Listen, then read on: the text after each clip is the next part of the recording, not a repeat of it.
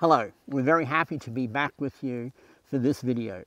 This Today we're going to be talking about the Bible, the Word of God. Now in the book of Hebrews in chapter 1 we have this wonderful introduction. Follow along with me. Hebrews 1 verses 1 and 2. God, after he spoke long ago to the fathers in the prophets in many portions and in many ways, in these last days has spoken to us in his Son, whom he appointed heir of all things, through whom also he made the world. You see, this tells us that God speaks to his children. In the Old Testament, he spoke to the prophets in many different ways. He spoke to Moses through the burning bush. He spoke to other prophets through dreams. He even spoke to one prophet through the voice of a donkey.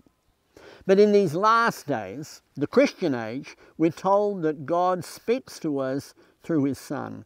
Let's have a look and see how God has spoken to us through Jesus Christ. In John chapter 16, we read of when Jesus is speaking to his disciples on the night that he was betrayed, the very night before he was killed. Notice what we read there in verses 12 and 13. I have many more things to say to you, but you cannot bear them now. But when He, the Spirit of truth, comes, He will guide you into all truth. For He will not speak of His own initiative, but whatever He hears, He will speak, and He will disclose to you what is to come. You see, the apostles weren't able to take in everything all at once, so Jesus was going to be sending them a helper, the Spirit of truth, the Holy Spirit, and He would guide them into all truth. Now, this is an important thing.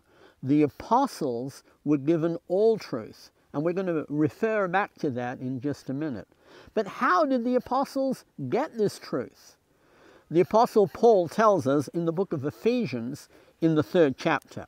And we read there, starting in verse 1 For this reason, I, Paul, the prisoner of Christ Jesus, for the sake of you Gentiles, if indeed you have heard of the stewardship of God's grace which was given to me for you, that by revelation there was made known to me the mystery, as I wrote before in brief.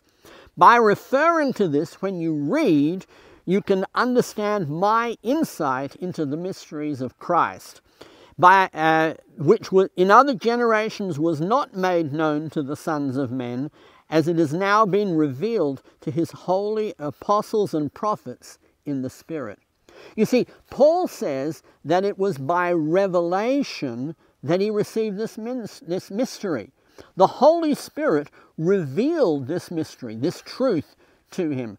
But he didn't just keep it, keep it to himself. No, he wrote it down. And we have that now here in the pages of the New Testament. And now we see our responsibility. It tells us that we have to read. We have to read God's Word. If we want God to speak to us, we have to read what He says. But we're also given this promise. If we read, we then can understand the mysteries of God.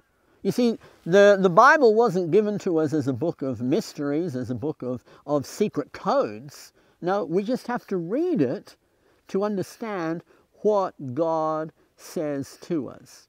Now, we want to finish off with one passage. It's found in 2 Timothy chapter 3, and we're going to be reading verses 16 and 17.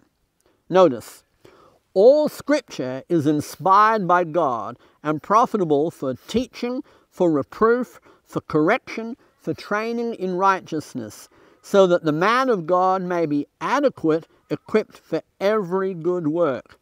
Now, when we read, all scripture is inspired by God, literally, this is, all scripture is God breathed. It comes from the mouth of God. And it, it equips us for teaching, reproof, for correction, for training in righteousness. That's what it's for. It will teach us, it'll help us, it'll tell us how to live our lives in a way that is pleasing to God. And notice, so that the man of God may be adequate, equipped for every good work. How could it possibly equip us for every good work?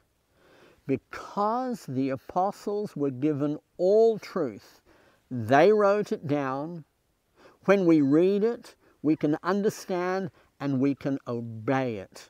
and therefore we are prepared for every good work. We're so happy to have you with us today. We'd like to invite you, if you have any questions, why don't you put them in the comment section below and we'll get right back to you with a Bible answer.